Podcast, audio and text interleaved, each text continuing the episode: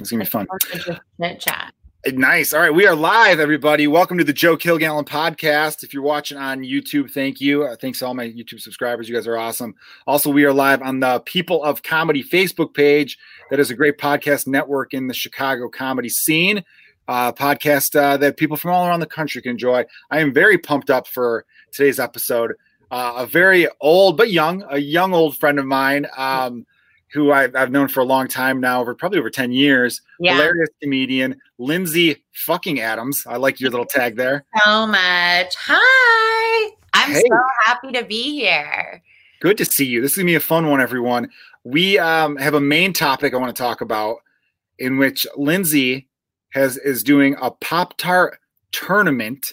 Now I had to say tournament because I I, know. listen, your video was hilarious, and maybe I'm saying it wrong, but I noticed So Lindsay had this. Everyone go to Lindsay's Instagram. It's uh, uh well, there's two you, but check out this main one right here. I'm gonna put on the ticker there. Uh, Lindsay on Instagram, bake stuff with Lindsay. But in this really funny video where you have all these Pop Tart boxes, you must have spent a fortune at Ralph's on Pop Tart boxes, uh, boxes of Pop Tarts, I should say. I mean, they actually had a sale where it was if you get more than five, you get like a bunch of money off. So I was just like getting a shit ton. So I lucked out. It's such a funny video. So you stack them up like pyramid style, and then you're just like knocking them over in different cuts where it's like everyone. Re- you say a fucking Pop Tart tournament, and you're saying all this different shit, and it's funny. Yeah. Every every take's funny. But I noticed you pronounce tournament tournament, and I'm like, is that Yeah. a fucking New Jersey accent, or am I saying it wrong with my Chicago accent of tournament? Who's right, Lindsay? I never really thought about it. My mom texted me. My mom texted me and goes, tournament. And I was like, I don't, and I thought I had spelled something wrong. And so, cause she'll, she'll like text me if there's any spelling error anywhere. So she texted me and she was like, tournament. And I was like, I didn't fucking write tournament anywhere. What are you talking about? And that was, yeah, I don't know. I've just always said tournament, tournament, tournament. I've never said It's it's tur- they think like you're turning your wheel tournament. Okay. It's spelled like tour tournament, but it's it's pronounced tournament as far as I oh, know. What I, I thought, it's spelled. yeah, I got you, I got you, but I wasn't sure because in my head I'm like, I there are a lot of words that I butcher, correct. but I made a comment and people were liking my comment, so I'm like, okay, I'm right. No, you weren't. You weren't alone. Everybody was like, "What the fuck is this weird accent?" Actually, yeah, I there's like random words that I just like. I don't know. I stick to it. No, that's totally I get that. And so I want to talk about I got the bracket. I've got right here your Pop Tart tournament bracket. So I want to go over some of the picks. We can have some fun with it. We'll pepper that in throughout. We got to get to know you first because this is the first time you've been on the podcast. Yeah. Um, also, everybody listening, we are not. I will. I'll speak on behalf of Lindsay, I suppose, on this one. We're not ignoring the problems of the world. Of course, there's some major serious shit going on. It'd be ridiculous to pretend like it wasn't. But you know, I started this as a comedy podcast. I, I want people to laugh and have a good time and, and forget about our troubles. And um, of course, uh, you know, let's let's arrest those officers who killed Breonna Taylor. I think that's an obvious. Um, Yeah. That's ridiculous. But yeah, and and also let's be good to each other. I, I you know, men is do we do we gotta listen, we gotta be better. And um what else? What else? I want to cover all the major social issues in 30 yeah. seconds. Like, That way we could focus on uh, on the delicious food that we're gonna be talking about. Yeah, I mean, it all is intertwined. It's the result of psychosis that is triggered by mass hysteria and like 2020 imploding. Yeah, 2020. Good, good God, the year that just won't quit. But it's funny though that obviously we're being a little silly with the food stuff. Do you ever Mhm. think to yourself the little things that people ignore? If they just had more, they wouldn't be so shitty. Like whenever I hear about these dudes who are like harassing women or being sexual creeps, I think to myself, I'm like, did they not have a Cinnabon where they grew up? Why, Yeah. why are they so mean? It's like I I think I like food stuff and like specifically like dessert stuff because it it like is de- it's definitely like very childlike and it's weirdly grounding. It's like very simple. It's just like a very simple idea is just like okay, lots of Pop Tarts. Like great. That sounds good. Or like I'm really I mean, I'm crazy, but like if it's like I would rather buy and this is also wasteful and privileged, but I would rather buy like five bags of chips and then just take two from one of the like from each than like decide on one flavor. And maybe that has nothing to do with this, but no, I know what you're saying. You're saying you're not yeah. racist because you like all dipping sauces. yeah, like you just like got to embrace like variety. The little, the little things, like you said. It's just like the stupid shit that makes you feel good. I definitely think that needs to be more of a thing. I always think about the little things. I had a obviously it was a joke tweet, but uh a few weeks ago I tweeted because I made this discovery and it blew my mind. Yeah. I grew up there are there are only two Dairy Queens within the city limits of Chicago. Wait, what? Exactly. I brought this up to several people. Now I looked on my map. I did my, you know, Google Map or Apple Map, whatever the hell the app is, and I typed in Dairy Queens nearby. And then if you spread out, it shows you like the whole all the Dairy Queens. Right. And in the within the city limits, now the suburbs have some, but within okay. the actual city limits of Chicago, there are two. They're both on the north side. One's kind of near Wrigley Field. The other's by where I grew up. I grew up. I'm not going to say exactly where. There's it's the internet, everyone. But um, and my family's still over there. Uh, but I grew up near the other one, and the one I grew up by had a drive-through. Yeah. And it's off a very major intersection in Chicago. And I remember just being like, because my Nicole, you know, my wife, obviously, yeah. she mentioned a few weeks ago, like, oh, let's get some Dairy Queen. I'm like, Dairy Queen, fuck, they have a drive through. We should have been going to Dairy Queen this whole time. Oh my God. Because I was saying earlier, I was, I'm trying to support local businesses during the whole quarantine and COVID and all these small businesses closed, but a lot of these small businesses don't have a drive through. And I can't do pickup if I've got, you know, I can't leave my kids alone. So I got to get them in the car drive in and then I don't want to make contact with anyone because everyone anyone who's been listening to the podcast knows my wife works on the COVID floor. We're trying to limit my exposure because if I get it from her, we're kind of fucked as a family financially because she's making all the money right now and I can't get on unemployment because the state of Illinois is bullshit. Anyway, it's a whole thing. Uh. Well, I'm having trouble. Get, I, I think I qualify, but I just the, the computers are messed up. Anyway, though, um, that was a long rant, but I'm like, damn it, we could have been going to Dairy Queen this whole time. Granted, not a small business, but it's definitely better than the other four or five you know, hot eats cool treats, Lindsay. Right. You know, I fucking love Dairy Queen. Like I fucking love Dairy Queen. And it's so funny you say that, and that's shocking to me because I there was like a summer, maybe like when Nick and I first started dating. Um, so like a hundred years ago. But like he lived by the Dairy Queen um over like by Wrigley Fieldish. I think it's like Roscoe Village. Yes. Maybe. Yeah. So it's on Southport we used to ride our bikes every day in the summer and every day i would get a medium uh, a medium vanilla cone with rainbow sprinkles or i would get a dip cone. And i all i fucking want is dairy queen. There's none in la yeah that's crazy. I think the closest one is like in barstow california. I remember stopping on the way to like vegas right. i want to say and so there's one like in the outskirts, but it's crazy. Dairy Queen is amazing. And it can't be that expensive to franchise. I don't understand why there aren't more of them. Imagine if you are look, if there if you're having a cookie dough blizzard, do you feel like shooting somebody afterwards? Right. Probably not. You want to go to bed because it's like very overwhelming. yeah, but uh, yeah, it's overwhelming. It makes you happy. It makes you slow and sluggish. Yeah. I just think. By the way, it's perfect time to drink like a four year old giant diet cherry seven up that I Isn't that the best part about being an adult? Is you're like, I'm just gonna drink right out of the fucking bottle. I don't give a shit. That's how I feel about most of this stuff. Like that's also like the liberation that it's like. Honestly, I need more therapy, but like, I the I like the idea of being like, I'm a fucking adult. If I want to drink out of the container, I will do it and it's just like it's very freeing. It makes you feel good. I I couldn't agree more. I yeah. live with people and I still do it. They don't know it, but good. I still do it. No, and, that's fine. You don't have to tell them. Better. I'm not going to. It doesn't matter. I mean, there's sickness going around. We should. I probably shouldn't be doing that, but it's fine. Well, I mean, you're uh, the people you live with. I feel like that's so. They're gonna get it anyway. But you know what's funny is like, my wife's a germaphobe sometimes. Yeah. There are times where I'll take a bite out of like something she's eaten and she's like, you can have the rest now. And I'm like, hmm, you know, we've done a lot of stuff here. You know what I'm saying? Like, yeah.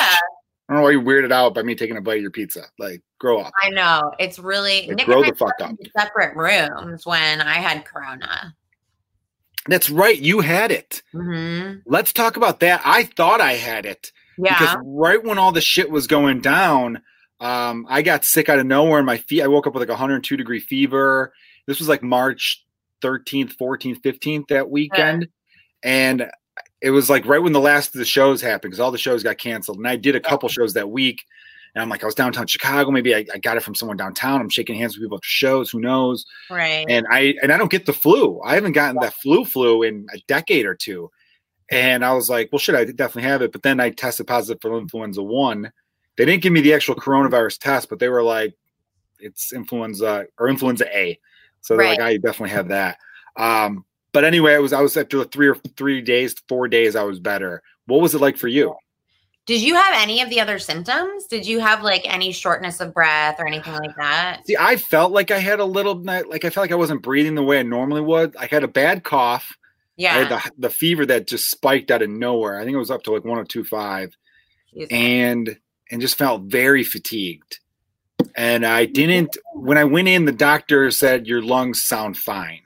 So therefore they were like they kind of ruled that out because my lungs sounded good. Well, the doctors, what sucks is like, so I was sick right around the same time.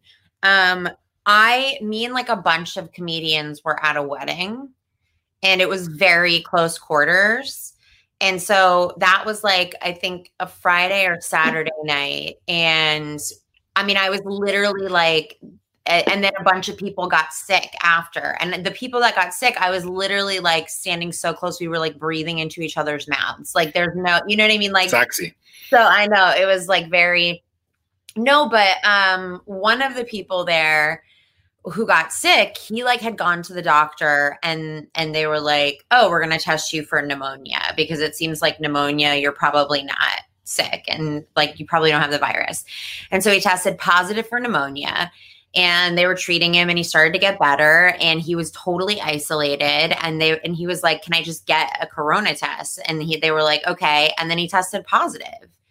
And like that's the thing is like nobody when I got sick, I did like a teledoc visit and I was like cuz I had god, I felt like I could feel it coming on in like the back of my throat and I basically I like developed a cough. Um I had a fever of like 99.8 and I had like some congestion. I but I had headaches and I was like super um tired and I had like the chills and like all of that. And but that I only had that for one night. And then I the doctor that I saw like via teledoc or whatever gave me this like thing Tamiflu. Yeah, they give that that's pretty common with like regular flu stuff. Yeah, so they gave me Tamiflu and my fever broke and I didn't have but then I had these like cold symptoms Real quick, how weird is it when your fever breaks? It's a weird feeling. I remember like in the middle of the night, I woke up and I, you know, I said in Nicole, I'm like, I am soaking wet. Right. Like, I'm right. drenched. And that's what it's like. You just, it just like all comes out of you. It's pretty gross, actually. No, it's super gross. And I'm like you, I don't get the flu. Like I don't get, you know, I don't get fevers and stuff like that. Yeah, because we're not little pussy ass bitches, right? Exactly. I don't get taken down by fucking nothing. Yeah. Then being an adult with strep throat, kill me. Um what are you, a baby? Yeah. What are you, fourth Um, grade? You get lice true. too, you nerd. You have lice? Should we I'm thinking strep throat and lice were like the two things that would take out a whole grade school class. I know. I like always you're 10 years old, you get lice and you get uh, little strep throat, maybe some bronchitis, and that was like the, everyone was out of school for like two weeks. for sure. For sure. Did you fake sick when you were a kid? Oh, all the time. My favorite Uh-huh. movie, my favorite movie is Ferris Bueller's Day Off. Okay, perfect. Course I Yeah.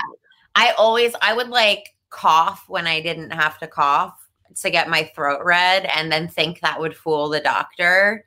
And he was like, "Yeah, you don't have strep." And I was like, eh, eh. like um no, but I had like these lingering cold symptoms that were just like kind of off center and the whole time all the doctors were like, "Well, we don't know, but probably not." And nobody i couldn't get a test at that time because we it was literally the week everybody went into lockdown Yeah. so like, it was like that weekend like exactly what you're saying like that weekend and then everybody like couldn't leave their apartment so i'm we're like in there I'm in, yeah, I'm like in there, like wondering what's going on. I don't like the shortness of breath thing. It happened a little bit, but I was working out the whole time. Like I had it, but I was like, I was still like doing yoga and like going on that. Oh, so you could function and everything. Yeah, like it was very weird. I could function. I was tired, eh, but I had this cough that like would not leave. And my I lost my sense of taste and smell, which was like a living nightmare for me.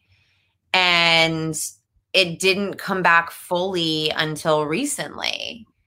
Like it had stayed yeah it like i it took a long time for the sense of taste to fully come back so it like freaked me the fuck out. Wait you, you lost smell and taste? Yeah i That's like weird because you're like you, you have a whole channel a twitch channel everyone check it out called bake stuff with lindsay. Your whole thing is Yeah. cooking and food. Obviously you're a comedian first and foremost. Right but no Man. And i just love i mean i also just like love food and i wanted to bake and i was like fuck i was no joke i was eating cloves of garlic like raw cloves of garlic and the only thing that i could taste was like the spiciness but like i couldn't taste the flavor at all. So i was just Man. like chomping on raw garlic like i tried to like test a bunch of things could and you smell your own farts? Because i know you enjoy that I mean, no, at all. I mean, I obviously I do, but Nick could, and that was a scary. It was a couple scary moments where I was like, I don't know what's happening. Um, and he was like, "What the fuck?" it's like jesus clamp You it down He was like, "Are you sure?" Uh, no, but um, I put my face in the garbage can. Like, I really like was like, I just couldn't. you have a cat kitty litter can you smell the kitty litter No, nothing. I couldn't smell anything. Yeah, it was like it was very weird, and no doctor knew anything. And you can't blame them because yeah it was a it's new like, thing yeah because it's like, but at the same time, it was like during the whole period where it was like, don't wear a mask, wear a mask, only wear a mask if you're sick. If you're sick, stay home, don't get a test. I actually just yesterday got a COVID test for the first time because I got the antibody test and I tested positive. But even the antibody test, I've heard people say it's mixed results. People say It it'll come back negative, negative, then positive. I've got, you know, my wife's a nurse, and you know, I, by the way, I said that more for the podcast listeners. I know you know that. Um, No, for sure. I I mean, have got I cousins who are doctor. I cousin. Dalton, like a psychopath. Oh yeah, Ashley Dalton. Yeah, Dalton's wife. Dalton was on the podcast a few weeks ago. Everybody, check that episode out, or a month and a half ago now. Everything feels like a few weeks ago during I quarantine. know. I still can't believe it's June already. I'm like, wasn't it just April? What the fuck? It's almost the end of June. I know. May just we skipped right over May. It's finally summer. I just realized, yeah, it's June 23rd. Summer was two days ago. Wow, I Yeah. didn't celebrate the start of summer by doing anything. Not that I would. Who celebrates the start of summer? But you, you think, hey, it's summer. just stare into the sun. Yeah. Well, you know, you're living in Los Angeles, which I miss, by the way. Lindsay and I lived in? LA together. Yeah, hell yeah. I I, miss I, when you were here, and I miss you guys were in that house, and it was just so fun and so like barbecues and all that. I do miss those barbecues. I came across a good barbecue photo, like of a group shot. You're in it. There's like 15 of us. We had some fun barbecues. We had a real nice setup in that Burbank place. Yeah, Yeah, I, li- I lived near you in Hollywood for a while, and then we lived in Burbank. Yeah, I miss it. I mean, we didn't move because I hated LA. Um, Right. It was just the best thing was uh, doing, you know, Chicago, having a family and doing comedy at the same time. Chicago just feel like a better fit at the time. We don't rule it out. Who knows? We might live in LA again one day. We don't rule anything out. Maddie might want to be a child star. That's true. My eldest son was born in California, so he has birthright to that land. You weren't born in California. I wasn't born in California. No, That's that's Oh. his birthright. I feel like he needs Maddie's to go gonna turn. He's gonna turn ten and be like, "Take me home." Yeah, he might. He's born in a hospital in Pasadena. Uh, but God. yeah, so well, can we agree on this though? Yeah, The the best scent to lose is smell. If you're going to lose any scent, smell. Right? You don't want to lose their eyesight. You don't want to lose hearing. Yeah, I guess you're right. I actually think losing my hearing temporarily, like if it was temporary, I actually think that would be like a little bit comforting because I think I would be like quiet, it would be quiet. But and I but I say that, but like I'd probably be freaking out.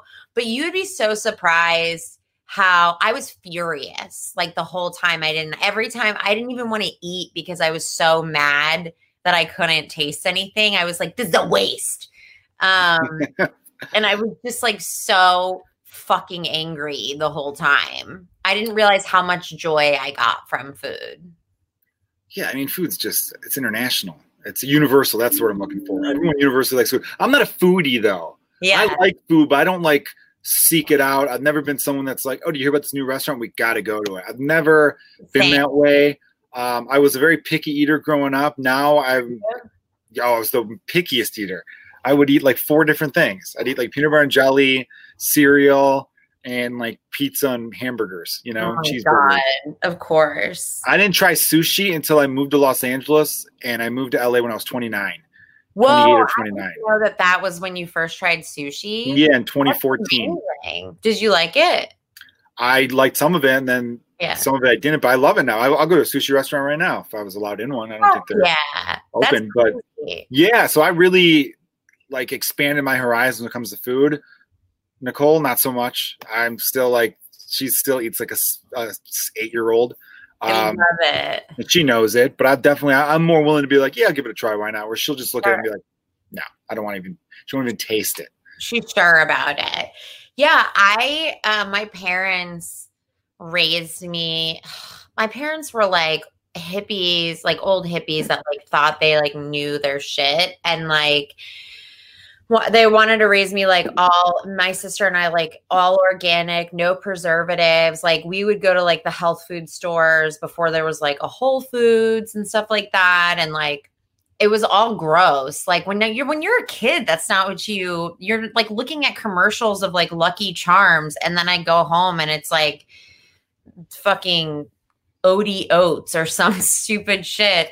Uh, and I was so I like was always really like hype on trying to get like the cool packaged good shit. So when I would go to my friends' houses, I would like eat like four bowls of cereal and like just like eat everything in their pantry. I was also super fat. So like everybody was like, what the fuck is wrong with her? But um That reminds me, real quick. I have a friend who had the best food. He always had the best lunches that his mom would make, or I would just pay for like the school lunch. Yeah. And um, yeah, so I was always a little jealous of him, I guess, for that. We would go to his house, and he had like a. I knew where like the brownies were and all the good Yeah. shit. So we'd be playing like in the backyard, and I'd be like, "Oh, I gotta go take a piss," and I would go, and then I would like pocket food. I would Yes. pocket snacks, and then I Yeah. would, like on the walk home, I would eat them, or I would like save them for later all the time. I was he probably got in so much trouble. His parents being like, "I just bought this fucking box of Little Debbie, and there's two left. God damn it, Chris!" You know, it's probably 100%. I did the same thing. I would like put I would like hide bags of chips under my shirt and like stuff like that. But like so there's a female advantage putting stuff Yeah, under the shirt. Exactly, exactly. So I would just like I would be like, oh, I don't know. Um, but that like made me even more like obsessed with the idea of like all of these like childhood snacks I just like could never have. I mean, literally it was like my sister's 14th birthday, she asked for a Twinkie. That's like, like- the saddest shit I've ever heard. How mortifying. Like we Did would she get the Twinkie? she got the Twinkie, but also she's lame. But like, um, I mean, she sucks, so it's like that's also on her. But um, Did not get along with your sister? no, Should I send her, I should I send her a link to this? no. I mean, she doesn't watch anything I do without criticism anyway, or like in general. She'll watch something and then be like, uh, and then be like, yeah, I like turned it on and I was into it for a second, and then you said some stuff and I hated it. And I'm like, And if she's older or younger, she's older, but she's like a very different person. She's like, she is very good at what she does, but she's just like, I mean, she just sucks sometimes. So, oh, that's family. yeah, she asked for a Twinkie. She's a loser. Um, but no, she, And, and just so people know you grew up in New Jersey. yeah, I grew up in New Jersey. I'm just brushing my hair as if nobody's here. Yeah, I'm surprised. I know. I'm surprised that I didn't know your parents were like hippie-ish. Because, well, now it makes sense because you had a rebellious youth, Yeah. and I that I I made a note of this. Typically, I don't make notes going into a podcast because I like to just it's a conversation, you know. But you and and have my favorite and Nicole, my wife's favorite. uh, TBTs. Your Throwback Thursdays are the fucking best. They're hilarious. The captions are so damn funny. Look at this, everybody. Look at that. Jersey Shore as fuck. It's gross. You got It's- the orange tan, the like self tanner that you probably rubbed on. Your friend here looks like she. Yeah. What is she up to these days? I hope she's okay. I actually think she lives in LA, I think, and she's like got her life together now. I think I was a bad influence on her, but I was like, I think that was actually in Chicago. In Chicago, I worked at a tanning salon and I would just take naps in the beds. And like, Really, how old are you in this?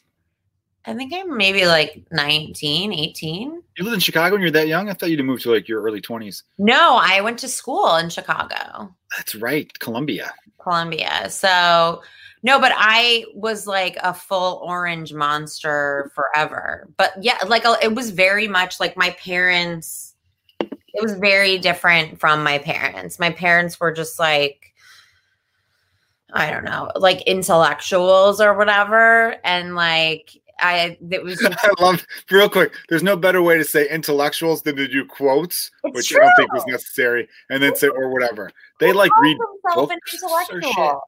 My dad wrote poetry. Like, give me a break. Like, you know what I mean? So it was just like, the, yeah, they were great. I love it. But What do they think of your stand up? Have they heard um, it? oh my God. I mean, my dad, I mean, my dad passed like like eight years ago or something like that, but he didn't really care. I think he was like proud of me for doing it, but I was like very early on in stand up ish. I was only like maybe a year and a half in or something like that. So he like didn't care. My mom came to see me a couple times. My mom at first, no reaction. Um, and then the second time she saw me was at like the improv, and I think that like got her excited. But other than that, she has a lot of holes to poke in all my jokes uh, about what's true and what's not. She's like fucking annoying. She's a know-it-all. She's the one that goes, well, I mean, you said this, but uh, that's not true. Yeah, I think some people who've known you, I've had this trouble with not just family. It's not trouble because I think they mean well, right? Yeah. um, but also with friends who have known me for a long time.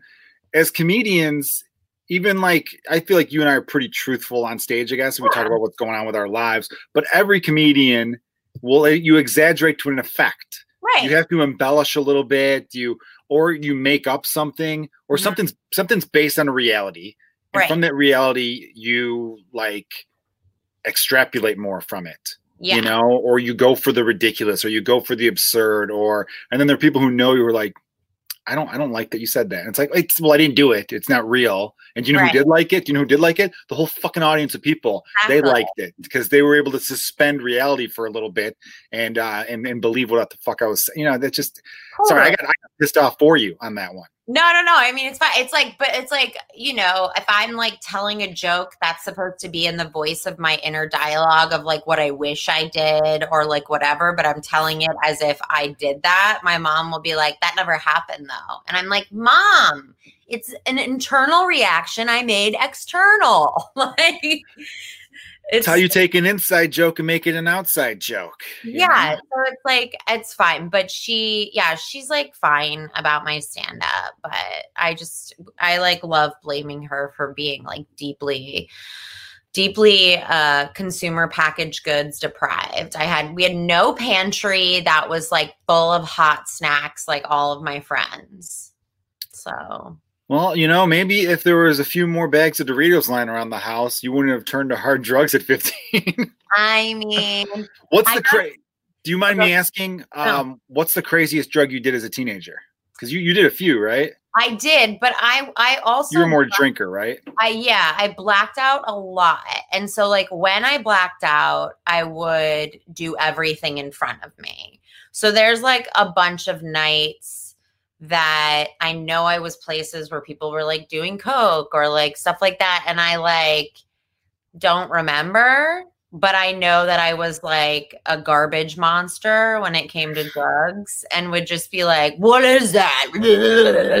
like so I don't know. I it really was like m- a lot of just like drinking, and I drank Robitussin all the time. Um, I was like a, a trash. Well, Like no I, you never got strep throat growing up. You were like, you know, you had a built-in system to it. I know. I would just drink bottles of Robitussin, and it makes you like trip balls. Really? Yes.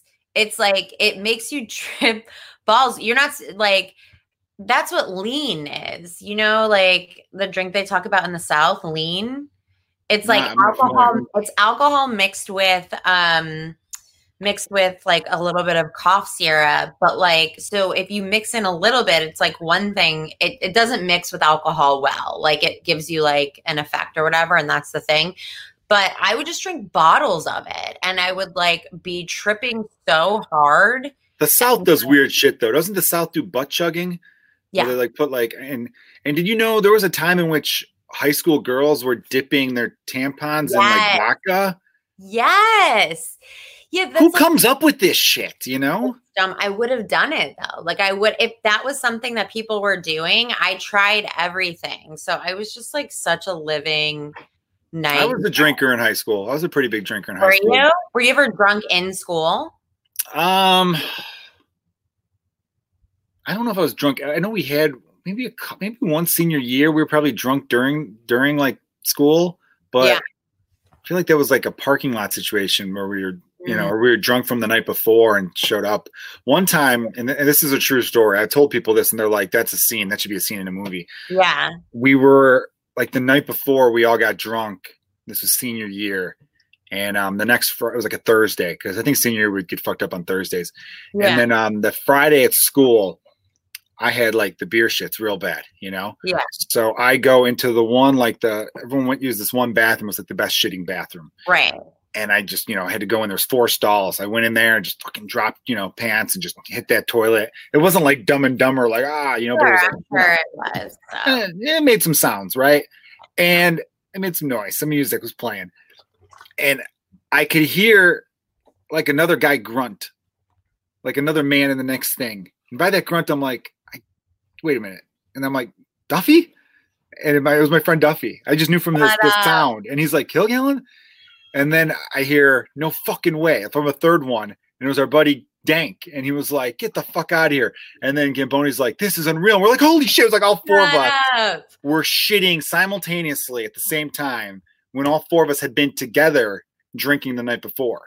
And the guys I named, um, two of them stood up in my wedding, Dank and Duffy. Gamboni was there, didn't make the cut to stand up. Love the guy though. He actually hasn't had a legal drink in his life. He quit drinking when he was 20 Wow. and started started AA when he was 20. I, I don't think he would mind me saying this because I admire the hell out of the guy. The guy has his, his shit together more than any adult I know, especially with my high school friends. Love you guys, but you know we're we're, we're a little we're, we're a little messy. And um and yeah, but I also I learned stuff about AA kind of through him because my mom was moving apartments and I hit him up going, Hey, you mind helping? Because he had a truck. He's like, Yeah, yeah, for sure, man.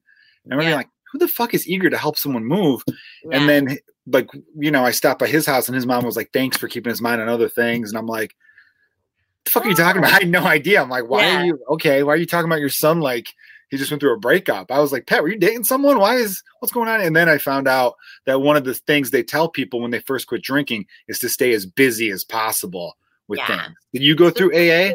Yeah, specifically helping other people, which like carries through, honestly. It's like if you get out of your own head, then um then like you end up being better off. Yeah. No, I go to AA. I still go.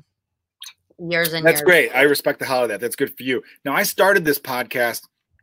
Now I don't know if you know this, but the name is now just the Joe Kilgallon podcast. Right. I, I was originally calling it Kilgallon's Pub. I know I saw. Yeah, and the reason was I just like the type of conversations people have in a bar. Yeah. You know, the same sure. conversations we'd have at the comedy club or whatever, because it could go from like deep or it could be like silly as shit or just weird Right. or you're talking about Pop Tarts, talking about shit in the bathroom, fun Right. stuff.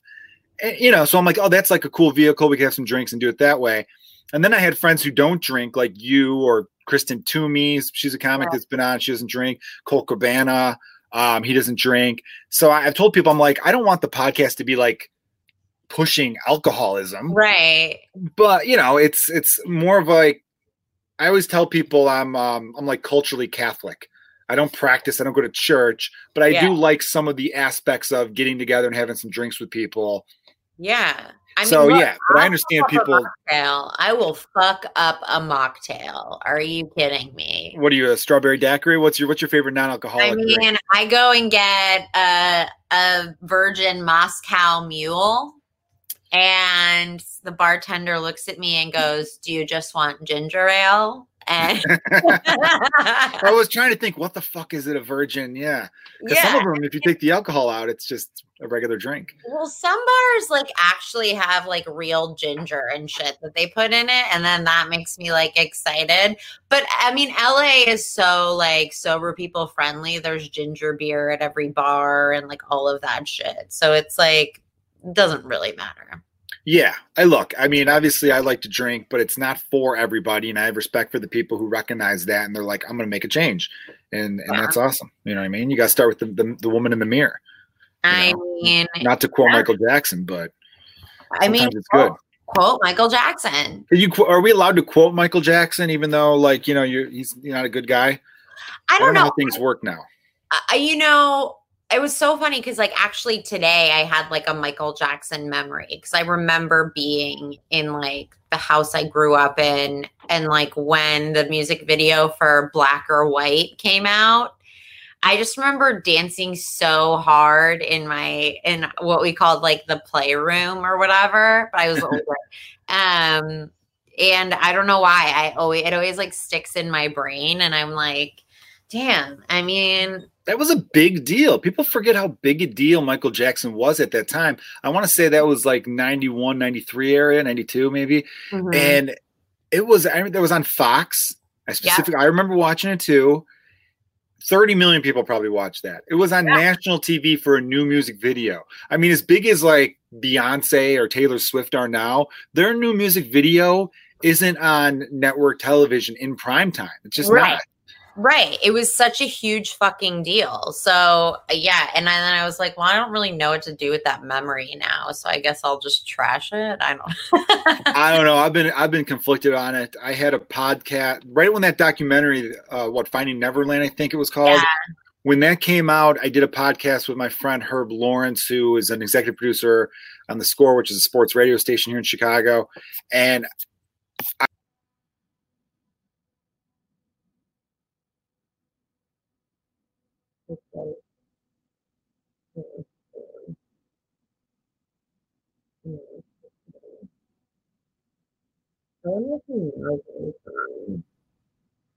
hey, I'm back. I'm wow. What happened? I'll tell you exactly what happened. I had a fucking like eyelash on my mouse pad, and I went to wipe it away, and I totally Shut it down. I left the fucking uh, studio. Everybody, I mean, look, I handled it. Don't even worry about it. did you did you take over for me? took over. I was like, welcome to Kilgallon's Not Pub. There- you're- thank you so much for that. Fun pub. Anyway, what a sensitive little mouse pad. I just went like this in the fucking because it was a hair that was like I thought it was an eyelash. I think it was longer than that. It was an eyebrow. hair. I had. Do you ever just see a little thing there and you're like, I can't live with that there. I got to get rid of it, and that's what happened there. Anyway, I mentioned um my friend her because I was glad that I had on a guy. Look, there are certain things as a white dude, you're glad you're talking to a black guy, Right. right? And I just felt like, hey, what do you think with the whole we got to get rid of Michael Jackson thing? You know? Yeah. And I'm let's see, people were afraid. People were afraid. People were like, hey, where'd you go? Look at this. Him as fuck, dude. I'm back, buddy. I'm back. What? I could uh, Show um I could show comments to Ron Grant. We have two Dairy Queens, but they stopped serving wet walnuts. Damn it, dude. That is fuck. what the fuck are wet walnuts? Are these older comments? Uh yeah, they're from when we are talking about Dairy Queen. So I just wanted to give those people a shout out now that we're coming back into it. You should put the comments up. I want to know what the fuck people are saying about me. Do you Um, care? Do I'm gonna see. care? Was there anything about you? No, all the comments were about Dairy Queen pretty much. Nobody said anything Right. specific about you. Sorry. I got a haircut for nothing. What do you guys think of Lindsay's haircut? Yeah, a a plus. Like, what are we doing? Okay. You looked Um, into it like fucking. You know, what you reminded me of like Andrew Keegan in um, Ten Things I Hate About You. You kind of gave like a "What's up? I'm too cool for this school" look. But I was gonna say this. I was talking to him about it, and I'm like, dude, can we not like Michael Jackson now because of this fucking HBO documentary? What killed me about that was everyone knew those allegations for like 20 years or something. Yeah. HBO makes a doc, and all of a sudden we have to be like, "No, he's done. We can't listen to him anymore." I don't care who the fuck you are. If Billie Jean comes on, thank you, Ron. There you go. If Billie Jean comes on, you are toe tapping, and it makes me think you yeah. have to. It's just too that song. You hit it, and you're just like you can't not move a little bit. And Noel Gallagher, lead singer or not lead singer, but songwriter for the band Oasis. He's funny but kind of a dick. Um, he once said something because he was talking about I think it was about Michael Jackson, mm-hmm. and someone's like, "Oh, you can't like Michael Jackson anymore," and he's like, "Why?" And they're like, "Well, because he you know molested kids." he's like, "Okay, but the album Thriller didn't molest any children. He did." you know, and it made me laugh my ass off. And I'm like, you know what? That is it. Like, there's that argument. Can you separate the art from the artist? Part of me is like, also, you can make this case. He made Thriller when he was 23. His yeah. first album, Off the Wall, he was like 20. And although Jackson 5 stuff, I think even if you're a super, like, you know, I don't know, I don't want to use the word like social justice work because I feel like that gets overused. But right. even if you're like die hard, I'm, you know, pure as fuck, you could listen to those albums because I don't think he was molesting until like later on. I mean, uh, he's also dead. And That's true too um he's no longer profiting from anybody listening it's really it's such a hard call because it's like you compare it to someone like r kelly who just like he's like a very it's hard to like be like this predator is worse than this predator but like also r kelly is like i mean he's still alive and so he could still like he's still potentially profiting when like remix to ignition comes on my spotify i like have to be like no yeah. I just like it sucks because it sucks, but like in that sense, I'm like, I get you can't separate the art from the artist, but I I am happy to take money out of their pocket. You know what I mean? If it, if they're a shitty person, like yeah, I, it's very tough. Eric Smith just asked, was he found guilty though? Are you asking about Michael Jackson? I don't think so. I think everything was settled out of court with Michael Jackson. I'm a big Michael Jackson fan, so maybe it was my own younger self uh, sticking up because through the years I would stick up for him by saying that all the people who accused him came from families that would slip in a grocery store and then surveillance would find out that they dumped the sure. diet seven up cherry all over the floor and then slipped in and fake broke their shoulder or whatever. Yeah. So there was a pattern of that stuff. Because think about it, if you're a parent and the king of pop goes, Hey, could your nine year old spend the night? And you're yeah. like, fuck yeah, you're there might be something wrong with you as well. Um, I don't disagree with that. I mean, I don't disagree with that at all. I just like, I don't know much. I didn't watch Finding Neverland, so my opinion, I think like Michael Jackson's early music is like prolific. You know what I mean? Like it's so, and it's it's just like it's it's even incredible. some of the later stuff. There's yeah, like, it's it's it's very fucking. I mean, it can be very fucking good, and it can be like very sad that like I can no longer support this person. But like, I don't even really have an opinion on that. You know what I mean? No, I, I get that, and I didn't mean to put you on the spot with it. But, oh no, you're um, fine. You're fine. I know. I've like talked about it in circles because it's hard to tell, and it's like now with like all the comics that are like getting it's also like that kind of thing. It's like everybody knows, and then they like everybody's been talking about it for years, and they get called out, and it's like, oh wow, that's so weird. Ron Jeremy's not a comic, but like Ron Jeremy just got like a bunch of sexual assault allegations about him, and they're like, no way, never saw it coming, you know? Oh, but they meant they did see it coming. Yeah, like I saw like, that one where I I didn't read the. Not to cut you off, sorry about that. I didn't mean I didn't read the Ron Jeremy thing I just saw like in a tweet.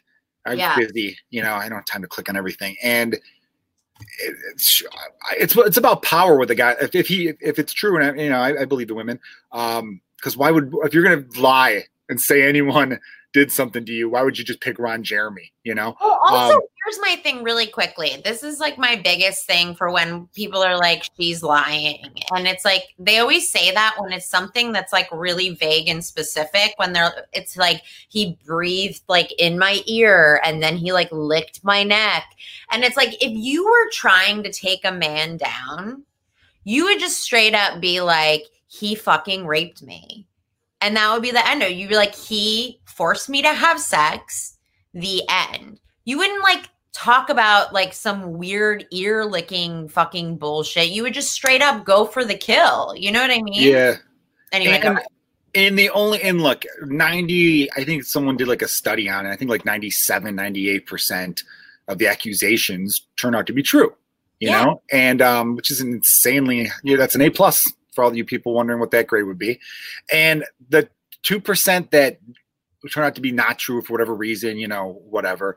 Um, it's usually only one allegation. So Right. pe- people have to realize if someone has like nine allegations against them, they probably fucking did it. yeah. And even if they didn't, they're still probably a huge piece of shit. Because why would nine people get together and conspire against you if you didn't suck ass at something? You know? Totally. Well, it's like that's not like a fun path. Like that's not like a fun hobby. I feel like sometimes men on the internet talk about it in this way where they're like, "Oh, well, she's just piling on," and it's like, do you think this is like a hangout? Like, like, do you think it's like, oh my god, what a fucking cool trend? Let me jump on. Like, no, Yeah. That's Well, the not. internet doesn't allow for nuance. The internet doesn't allow for conversation. Yeah. Because if it did allow for conversation, and and dudes, we need to. I have to remind myself this, especially with a lot of stuff going on lately. I'll mention Chris D'Elia. I you know I lived in LA. I lived in LA from 2014 to 20 halfway into 2017. I think like May of 2017. So I was there for like three and a half years. I had met him a handful of times. Good dude every single time. I remember specifically the first time I met him. It was like my first week or two in LA, and it was my first time going to the comedy store to like hang out. And um, Jesus Trejo, who's a great dude, I was talking to him, and Chris had just been like Chris asked him a question because he was walking by, and um, you know, Jesus answering. He's like, "Oh, by the way, it's Joe Kilgallon. Just moved your comic. Just moved here from Chicago." And he's like, "Oh, Chicago, cool man. What clubs do you you work there?" I go, "Oh, I know Zanies laughing." You know, it was like he he was, Yeah. it was back and forth for a good ten minutes. He wasn't looking over his shoulder at the more famous people walking by. He was he seemed like like a legit dude. But that being said, I'm a guy. These Mhm. dudes who do shitty things to women usually hide it from other dudes. yeah. So if you're a guy going, "Oh, he's always been good to me," that doesn't mean shit. That means he could be evil and bad to someone else. And on the flip side of that, on the flip side of that, Twitter, Facebook, Instagram, all the internet, you have to also understand when someone's good friends with someone and they're all of a sudden trending on Twitter for doing horrific shit, you got to give them a second to process it. I saw Yeah. people, Whitney Cummings did come out and make a statement, but I remember seeing people just trash trashing her going, Oh, Whitney's silent. Where the fuck is Whitney? It's like they've been fucking good friends for a decade. well, yeah, and I like, would rather someone have someone's back for a little bit and then later have to be like, I was wrong, than to just throw their friend under the bus immediately. Like you got to give them a minute. Come on, like, like Lindsay, think about one of your best friends. If they turn out to be a piece of shit, I'm sure you would shut the Oh, fuck up for a couple days. You might later Yeah. say something, but you it takes time to process. I'm sorry, I was I, I went over what you said. No, no, you're fine. It's like I 100%. I always think about that. People want like an immediate response, and it's like people knew, like, is I I feel like women have like good intuition, but then like men I like you have to. It's instinctual, right? yeah, it's like a protective. Survival thing, yeah, over the He years. always came off to me as like real gross because most of the time when I saw him, he was like zeroed in focused on like young girls hanging off of him outside the comedy store. And he just seemed like very focused on that. I've dated those kinds of guys. I hooked up with those guys, but I was 18 for like four years in high school. So when I was like 14 through 17, that's three years. But I, you know what I mean? Like, so I get it. I, I feel like I can like spot that kind of dude because that was the kind of dude where like I would have been one of those 17 year old girls that was like, yeah, let's do this. And like not connected the dots. Um, and then been in a room and been like, oh, what? This is horrible. But anyway, Hey Lindsay, hey Lindsay. what? The last 17 year old girl I hit on is sleeping upstairs. Hell yeah. Sorry, I said fucking Yeah. thought of that because she walked up with laundry. I'm, I'm in my basement and the staircase is like behind the computer. So Oh, anyway, Nicole. she just walked up. I should have told her. I, I should be like, hey, come wave to Lindsay, but she'll probably be like, I'm tired. like anyway, handling COVID. Um, no, I like so you uh, could spot them though. I feel like there's a good intuition that there um, is, But I will say this those kinds of guys also make a point to have women their own age. So it's like the where people should be worried is like, I mean, and this is a gross generalization, but it's like he had all these peers that he was like very like, yeah, yeah, yeah. But then this like revolving door of like little baby fans that nobody was like, oh, maybe that's a weird power dynamic because I think like in LA we're just like, yeah, you fuck your fans. But like it gets dicey, you know what I mean? I think like that's going to start to have to be behavior where it's like like if I have a friend my age, like if I like there's been comedians that have been like I just started fucking this 20 year old. I like absolutely want to talk to them about it. Not even like a judgy way, but I'm just like, why how like is it fun what are your thoughts like unpack this is it fun is um it fun? I, I imagine it'd be fun maybe for them otherwise why would they do it yeah i mean but i'm also just like where is your brain going because some of these guys will be like i want a relationship and then oh, I forgot real quick another i missed a comment oh thank you so much i really needed it sorry him as him asf as fuck, right? That's as fuck. I like as fuck. Um, that's one of my favorite expressions. I used to say as fuck before other, other people said it. But I had a couple. I had a couple slangs that I said before they took off, and I felt oh, like really? I never got credit. Oh, I used to say, uh, I said, you know, I'm. I used to say this is fuck or that is fuck or I'm tough as fuck or she's hot yeah. as fuck. I would say as fuck all the time, like in 2008. And by the way, it sounds braggadocious, but there are some things I was right on. I used to write blogs, Lindsay. I don't know if you know this, but in 2013, in 20, it's on, they're on my website. If you go to joekilgallon.com and scroll all the way to the bottom, like on the main page, I had some blogs, and one was called, the hell was it called? I think it was called Shared Stupidity. And I, ta- I called it that because oh, everyone on Facebook, yeah, everyone on Facebook was sharing these fake news websites. And yeah. I call I say fake news in there. I go, this isn't real. Like it's from some bullshit Facebook page that made a website. So therefore the link comes off as like, oh, you're sharing something official. The headline's there. And I'm just like, it's they're lies, it's propaganda. And now everyone the last three, four years is fake news, fake news, fake news. I'm like, I was talking about this shit in 2013. Yeah. Where's my credit? Damn it. You know, but anyway, yeah, fucking I digressed. Trump. Talk to Trump. Yeah. I mean, yeah, he fucking he probably has that copyrighted. I wouldn't be surprised. Some people get chick like LeBron James, who I'm a fan of. He tried to copyright Taco Tuesday. It's like, dude. No. And he, he, they said, no, you didn't make this up. Because on his Instagram, he'd be like, it's Taco Tuesday in his house. And he literally tried to trademark that. Come that's on, really like, upsetting. That's that is upsetting because like where the fuck have you been? You thought you thought well, you could coin that phrase? It's just like a weird. I'm just like, what? You like of you like you need the money yeah. Um, but I, I want to backtrack a little bit to the whole dating younger people thing.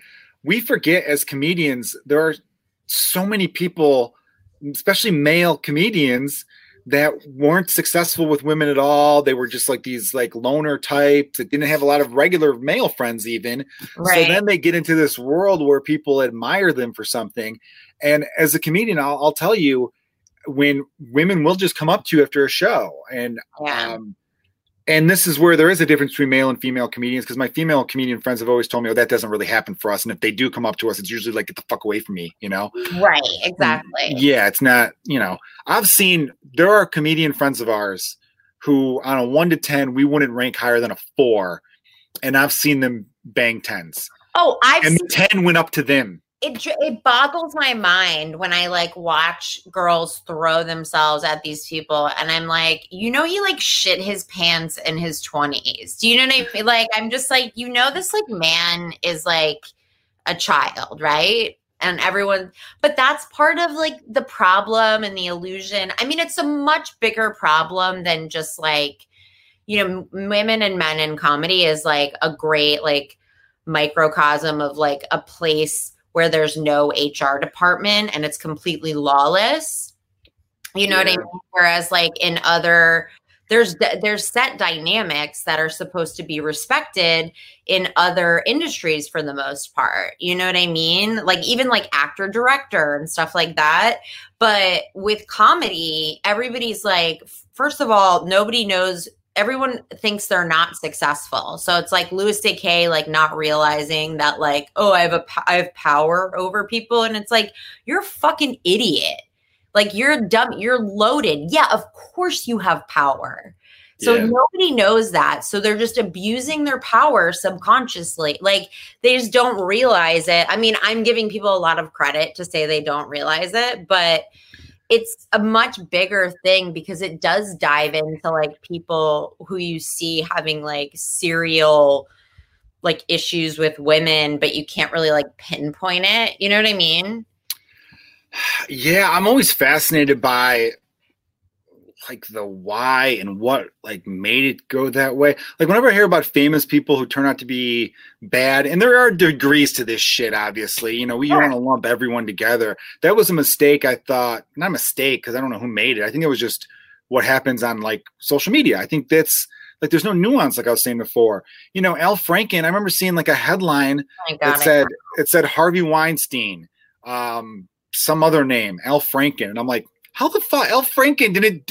You know, I said it was Harvey Weinstein, Bill Cosby, Al Franken. I'm like, Al Franken took dumb pictures in which he was pretending to fe- feel up a sleeping person, right. right? Like that was like his big thing. The other allegation was uh, someone that the Republican Party paid, so he had two, and to lump him with the guy who raped 20 women, that's fucking that's stupid.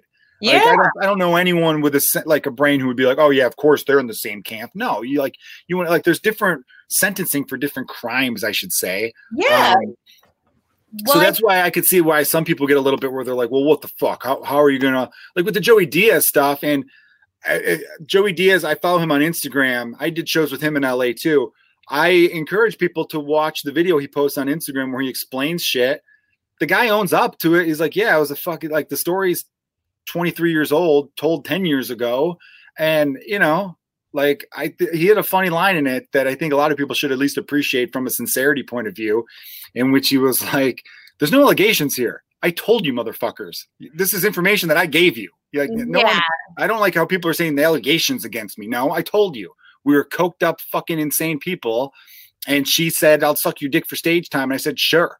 You know what I mean? Like, I, I didn't say, like, I jokingly said it happened all the time. It didn't happen all the time. And he said, This woman, by the way, I talked to her a few years ago, three kids, married, happy, very successful in another career. I don't know what, not that it all matters, but he, what he said was stupid because there's a power dynamics there. And he shouldn't make it seem like it's a cool thing to do to, you know, treat people like shit that are beneath you and all that kind of stuff.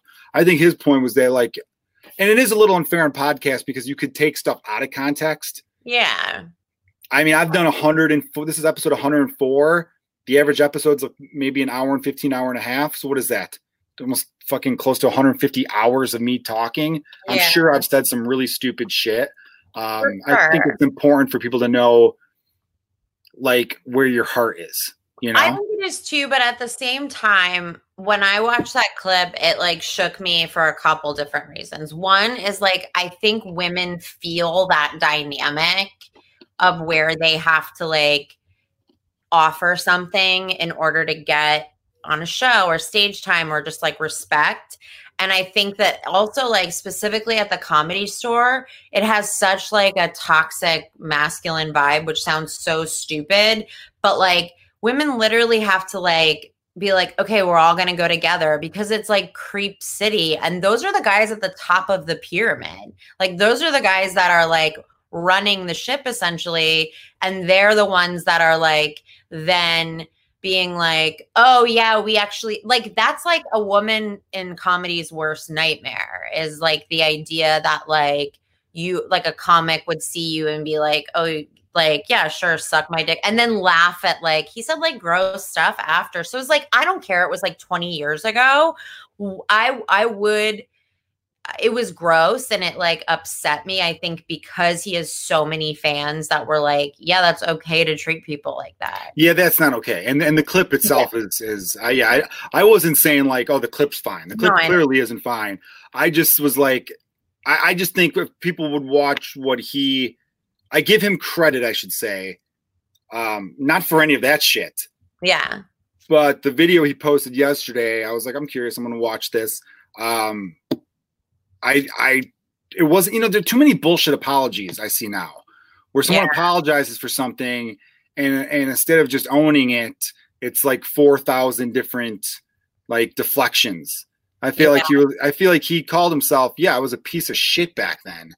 Yeah. And you know, I was talking shit on a podcast, and you're trying to be like over, you know, and and yeah, that obviously sounds like I'm over explaining what he was saying, but No, I, you know, but yeah, exactly that. I, I, um, you're right. What he's that idea and that dynamic, that old Hollywood trope of like, oh, she fucked her way to the top, like that. I, that would be a, a. I can imagine that being a worst nightmare scenario. But I, but I also think that that's something that like maybe only is like kind of insular to the comedy world. Like I think on the outside, it's like, what is this? What's the issue? Like he told this funny story about a girl sucking his. Like I get how on the outside that's like. I think it affected me more as a comedian versus like just because of like being in those dynamics and then i think it also like I mean, I think it just like the way people respond to things. And he just like was straight up like initially just like fuck you and like engaging all his fans in that. And it's just like you should have just said you were a piece of shit then up. Like if he had led with that,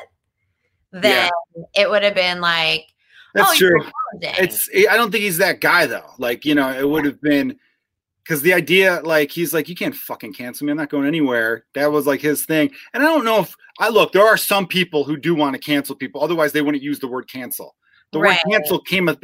It that that bothers me a little bit because people be like, cancel culture isn't real. You could say consequences aren't real. Cancel culture is real. It is real. That's it a so real. and and people will tweet so and so. It, was Jimmy Kimmel hashtag cancel Kimmel. I saw was trending. I So clearly, it's a thing. Ron Grant added, um, "No one wants to talk about men who are sexually abused by women in charge." I mean, th- th- that happens, Ron. You're not wrong. That definitely happens, but to a way lesser extent.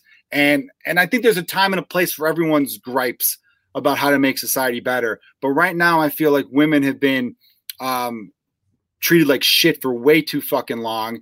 And the dudes who have control over that have been looking the other way. And I'm sure I've been guilty of it. I know I probably have should have told a friend, "Hey, shut the fuck up." When I they mean, say I should have shit. said stuff. I should have said more for sure. I mean, like I, I think like you know, part of you like goes into survival mode, and you're like, I'm not gonna like be that person, but like. I think it, yeah, it's, I feel like we all have to kind of be that person, but there does have to be a nuance eventually to it. You know what I mean? Like, I want to call people out, but I don't want to like be cancel culture. You know what I mean? Yeah, I don't like. I get on. I, I don't know. I'm kind of like. I'm. It sounds weird, but I feel like it's almost like too much empathy on my end in a weird way. No, I get It it. sounds like you know. It's it's weird to say like I have too much empathy, but because it does sound like it's like it's almost like when someone says, "What are your weaknesses?" I care too much. I, no, no, I no. work too like, hard. Like it sounds You are- bullshitty. as your friend, you are a very empathetic person. Well, thank you. I think I did have a doctor tell me that why because I pass out when I get shots Really? and I get queasy. If I watch like the wrong episode of Grey's Anatomy, I'll get like faint. And um, it's like a No it's called like vasovagal or something. There's like a name for the syndrome. yeah, Like, yeah, yeah. yeah. Um, Talking about and they think it's a mental thing where you put yourself in the person's shoes. So if I hear if someone goes into like detail about like chemotherapy, which is like yeah, I'm in control now, so I could talk about it. But if I hear someone else like Yeah. talking about their like oh, how painful it is and how it's it's literally poison going through your body, you know, yeah. I could get like weak to the point where I'm like, fuck, I'm gonna I need to sit down, I need water, I'm gonna pass out because I put myself in their shoes or or um or, or whatever the fuck they say. I can't remember. I wasn't listening because it got too medical and then I get weak queasy again, you know. yeah. I, you know, if you're a murderer or a rapist, fuck you. I want the worst shit to happen to you. yeah. Um, you know, if, if, but when I see everyone dumping on a person, there's part of me that gets a little bit like, I don't want to join that. I'm not saying I'm defending what they did. You know, I haven't made Yeah. any like, I haven't made any Chris D'Elia posts because I just don't feel the need to. When that dude Shane Gillis, I never heard of that dude until the SNL thing came along and he made like derogatory comments about Asian people. Obviously, that shit's not cool either. I didn't want to join in because I'm like, I just don't like joining in on this, like, let's shit on someone. I just, because then I start to think, like, fuck, man, maybe what if they really are a good person who just said some really stupid things? We have close comedian friends who have said bad things on the internet about Asians. One married an Asian, and they, what if they, what if what, during that time everyone shit all over them? I would have been like, no, they're they're cool. They they just made a fucking some mistake. I don't know. Obviously, that's why I said rapists or murderers because if you do that shit, you're clearly fucked in the head. Well, yeah. I mean, I agree with you though. And pedophiles too, you know. I mean, I, I, mean, look, give pedophiles a pass. No, I'm just kidding. Um, but nobody cut that. It's going to look yeah. bad later in 10 years. Cut it and play it on a loop. Cancel me. No, I mean, I think the dangerous thing about cancel culture is is that like there's no context and there's no room for growth. But I think that like in a lot of cases, like I usually I try to like sit back for a sec and like take a again like you look at Chris D'Elia's response to this and it's like one a blatant lie that anybody could prove which is like yes you absolutely did talk to people that followed you and like sent pic like yes. I mean any comedian like you're an idiot but then also the way that he responded was just like him like acting like he was like sheepishly like kicking a can like i just got caught up in the limelight. So i think like fine like i think people i think the what i hate about cancel culture is that like there's no room for context and there's no room for growth.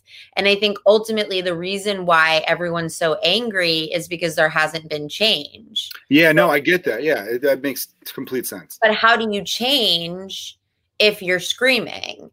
You know what i mean? Like i'm always like i think about it too I mean, when it comes to celebrities, it's hard because, like, I feel like you and I both know from being in this industry that there are so many incredibly talented people who are good people that work really hard. So, like, if a celebrity is going to lose their career, I honestly don't feel bad because I feel like there's someone that's like nice, that is just as talented, that maybe now has a slot. So like that I don't really care about, especially if it's like for something like like with Louis C., I'm like, fine, whatever, go away. You were an incredible comedian and now you're not allowed to be a person. Go hide in a cave. Like, I don't care. You're rich. You know what I mean? Like, there's a bajillion white male comedians that I've heard do bits that are so, I mean, you fucking incredible. You know what I mean? So it's like that I don't care about. But when it's like a, but when it's brought to like a person to person thing, you want people to be able to grow. Yeah, I, I, I don't. I, I agree. I think I, everything you said totally makes sense, and I think there's there just hasn't been any, and it's the world we're living in with 24 hour news networks and everything being sound bites and everything being like quick hits and and clips and it's just there's not a lot of conversation and nuance because we're just our attention spans are too short. Yeah. So, you know, that's why I think I, I wish people were a little bit more empathetic on um, on all sides. Obviously, I mean, I'm not saying be empathetic for pieces of shit, but I, I think I was trying to say earlier was that we need to figure out where where does that come from. Mm-hmm. You know, and I think with Michael Jackson, this is where this all started from. I remember being like, we're gonna have a fun, silly conversation about Pop Tarts. We're gonna get to the Pop Tart tournament. I know we're like a little over an hour in, and we're gonna get to this Pop Tart tournament. Everybody, yeah. it's fucking badass. Um, with Michael Jackson, the reason I used to stick up for him is because I'd read a thing about how he had no childhood at all. Like mm-hmm. he didn't. He was five years old performing yeah. in Northwest Indiana strip clubs. Now you and I have been through Northwest Indiana, Gary, Indiana, Hammond, that whole it's bad. It's bad. It's so bad, right? And to, to hear about a that's two years older than my son now. I can't imagine having a little kid around that fucking world and his dad was just the biggest piece of shit, just a yeah. huge piece of shit. And I, I think I read that after his death, they found out that he couldn't have kids because like his dad kind of like chemically castrated him in a sense. Oh yeah, I think I like Yeah, because he wanted to keep his voice high. Yeah. Hit the hit, you know, have the range in his octaves or whatever, which is like, what the fuck? What kind of father yeah. would do that to their kids, you know? And and literally we just beat them until they got the fucking dance routines right and just all this crazy shit. They performed like like you wouldn't believe because they it was literally life or death in their brains. Like mm-hmm. if I mm-hmm. don't fucking dominate this performance, and that's almost why, like in a fucked up, sad way, that people from like like oppressed people like obviously, obviously in general, like you know, um, people who come from oppressed backgrounds. I, I don't mean like I meant like individually, like people who were had shitty childhoods end up being great musicians, great comedians, great actors. Um, right. Um, obviously, historically, the black and Jewish and you know all those communities, uh, communities that come from oppression. Like mm-hmm. I always said, like the funniest groups of comedians, um, black people, Jewish people, and Irish people. All three of those groups, um, Irish not so much in recent history, but all three of those groups um, have a history of oppression in their cultures. Mm-hmm. Like the Irish up until like the 1950s were were oppressed. Well, not even 1950s, up until like fucking 1980s in England were getting oppressed right. um, by the English. So like, and obviously, you know, black people and Jewish people with those long histories. And I think you use humor to like overcome those hardships. Mm-hmm. So like Michael Jackson's in the Jackson Five was because they were like, they weren't dancing because they're like, this is fun. They were dancing because it's like, if I don't fucking dominate this performance and give these people a show, that psycho off to the side of the stage is going to beat the fuck out of me and my brothers and sisters in front of me. So yeah. like, it's a fucked up thing. And so when I heard like all this, like, oh, Michael Jackson's molesting these children, and then I heard someone being like, I think he's just trying to recreate a childhood he never had by building carnivals in his backyard and inviting nine year olds because he never got past that age mentally because he never could. Yeah. You know? And Billie oh, Jean, yeah. Anyway, I'm sorry. Like I got no, no, no. I agree with you. I think it's really layered, and I think it's okay to have empathy for people who do bad things. Like I think it's important we have empathy for people who do bad things because, like, you're also looking at stuff like, I mean, if you're looking, I've had to explain the riot to my mom, like with people burning shit down, and why, like, yes, it's not okay to burn and loot, but like what you're looking at is a trauma reaction from years and years and years of oppression and systematic racism now coming out the way kind of the way like a child has a tantrum. You want to be like, well, what the fuck happened here? Like, yeah. what, you know, but so it's like, I think that's fine. I think, you know, it's, it's, it just means that it's still it's like you still have consequences. You still did something that's bad. And i think it helps me to look at it that way because it's like if you're a famous person part of your consequences is the fact that like your career has been built on people on the outside loving you and giving you money. And so now people don't love you anymore not like yeah. a heart to heart thing. But no, like, yeah. I mean, I, I, hope your family still loves you, but um, I mean, well, you do some serious, seriously bad shit. You know, yeah. I mean, you mentioned like Louis C.K. And, and here's the thing with any of these people, and Chris D'Elia will probably go back to doing shows oh, within oh, a year or so. He'll be fine. The thing is, once they have that big of an audience, and, and this is where like some people don't get it. Like I, I'll see like the tweets where I'm like, you can't, you could tell these comedy clubs not to book them but Louis C.K. isn't being. He could go to a fucking VFW hall and say, "What do you want to rent this for the night? Here's right. two thousand dollars, and I'll sell my tickets and make my money." I mean, you can't deny that person the right to a living. Right. When, like you know, they're not doing jail time. Like oh, you know, I'm not. That's not. Some people are going to twist it to be like, "Oh, he's pro jerking off in front of women against their will." I'm not at all. Right. Um, it's just Paul Reubens survived. Ron Grant says Paul Reubens, though there is no victim in that. For those of you who are wondering, Paul Reubens, it was Pee Wee Herman.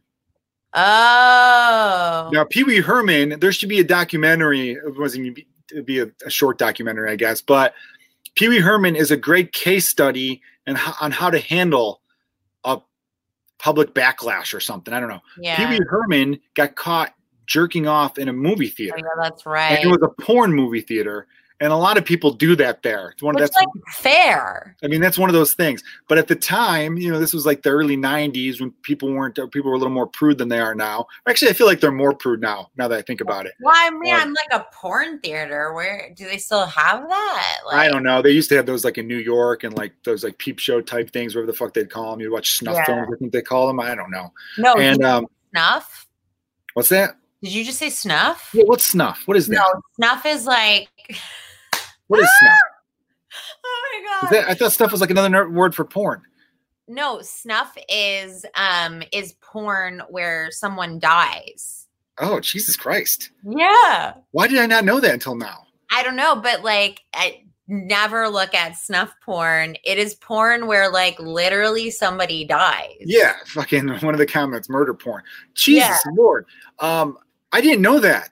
I've always heard snuff like as You ever have certain things where you just use context clues? Yeah, for And so sure. I, I just like, oh yeah, we got together and watched snuff films, like and like a like some like bachelor party type movie bullshit '80s thing, and I'm like, oh, that must just be another word for porn. It sounds nice. Snuff doesn't sound it bad. doesn't sound that Murder bad. porn sounds horrific, but snuff is a fun. It makes me think of Snuffleupagus from Sesame Street, Okay. and he's just a nice big Greek elephant who hangs out with Big Bird. He's not out here trying to fuck a dead person. No, good lord. Ugh. Anyway, all right. Well, I gotta fucking do some more. I can't just stop. Joe, stop just saying things. I mean, no, God. I'm glad. I I mean, that was very funny. I I look. I really had no idea. I thought snuff was just another word for porn. Like I snuff porn was just like porn, uh, just a type of like porn. Don't look it up after. It sounds like porn where the women all have big bushes. okay, fair. But like wanna- onomatopoeia, like you know, sounds like Yeah. that. That would mean you know. I hear snuff porn, I'm thinking a woman with a lot of bush that the guys like snuff through. Yeah, man. That dude, you- Snuff is like a pretty that'll get Sesame Street canceled. Yeah, good Yeah. call. Um that's like a I mean, snuff is like a pretty like vague word. So it's like you're not it's not like they it's not like um obvious. yeah. Okay. Well, he wasn't doing that. He was just watching run in the mill Sure, sure. jerk sure. off porn Pee Wee Herman was. And then though, but people this is why I'm saying it's it should be a case in how to handle a thing like this. The MTV Movie Awards or Music Video Awards was like a few weeks after that. And all around America, people were making jokes about Pee Wee Herman jerking off in a movie theater. He goes out to present an award, and the first thing out of his mouth was, "So, hear any good jokes lately?" The crowd went and laughed their ass off. They loved it. Yeah. Another good way on to handle something is with David Letterman. He was cheating on his wife with like one of his coworkers, I think, and he just straight up admitted it. And so then it wasn't a thing. People were like, "Oh, he admits it. Okay, we can't." If he would have came out denying it, people would have really tried to dig in. I think it's like at the bottom line, like all of this comes down to what behavior tells people that we think is okay. So it's like when people do things like when men in comedy like are shitty to women and nobody does anything. Yeah, those men are bad, but like basically like uh, nobody nothing happening means that like in their brains they're like, I know that I can do this and get away with it because nobody's going to do it. Like, this is what's okay in this environment. Yeah. So I think it's the same kind of thing. It's like, it, like if your apology or like if your response has to do with like being like a little baby then like being a like a poopy brat about it then like fuck you. I don't have time. You have a publicist. What are you doing? Yeah, it's weird that yeah. Why don't you just you have a fucking publicist. Like talk to your publicist before you post some wild ass shit anyway It is interesting because these people who are famous, they can't. You know, some people become famous in a thing because they're really good at that thing. right. You know and then other people become famous because they were just determined to become famous they had a lot of help along the way right and they just they were like how do i become famous? Well, well, I think we know- dad is famous by the way. Yeah i know his dad i met his dad actually his dad was a nice guy. Um yeah i think bill believe his name is? I'm not sure. Um Okay. Yeah after one of the we- i was at the laugh factory i think he was closing out the 10 o'clock i was opening the midnight so it was like crossover you know, yeah those shows those shows rolled into each other. And um I will say this though, when everyone was like, "Oh, I'm not surprised Chris D'Elia would hit on younger girls," I was like, "I am," because it's usually the ones who don't look like the thing that do it. Most of the guys I've found are sexual creeps, are Yeah. the ones who are like, "I'm a male feminist." Absolutely Those dudes are always fucking the ones that turn out to be creeps because they use the "I'm a male feminist" to try to get ass. Oh my god, I can think of like four guys off the top of my head. But like, no, you're right. He just like didn't hide it though. Like he didn't like I I saw I mean, he played a fucking creep in in those TV shows and stuff like that. Yeah, like he Yeah. didn't hide it at all. When you're also as bold as to like go after young girls using your your actual accounts, Yeah. that feels like brazen. You know what I mean? I don't I don't know what that is about. Yeah, I don't know what that is because it's so it's so weird to me to be it's a power thing i think it's power It it's, it's, it's a weird mental power thing um and again i'm not a psychologist i'm not i don't know i i, I, I know you are there you go i just it's got to be a power thing with some of that shit because there are some people where you're like you'd have no problem having sex with someone you'd have no problem getting laid why would you yeah. you know hold someone down and do the most horrific thing you could do to a person that's yeah. why i have no that's why um you know if a friend like lindsay if you murdered someone yeah. I, I would. You're a good friend of mine. I would lie for you I, because yeah, I would assume why- you had a reason. Yeah, that's But how if- I felt about But you. if you if you raped someone, Mhm, that's different because that's something fucked up in your brain. mhm. I mean, don't get me wrong. A serial killer has something wrong with them. sure. But if you but murder like- someone, a lot of murder is a crime of passion or like I just lost and I fucking killed them. yeah, It's still bad. right. But rape is on a whole nother fucking mental crazy level in which Yeah. it's like, no, you'll do this again.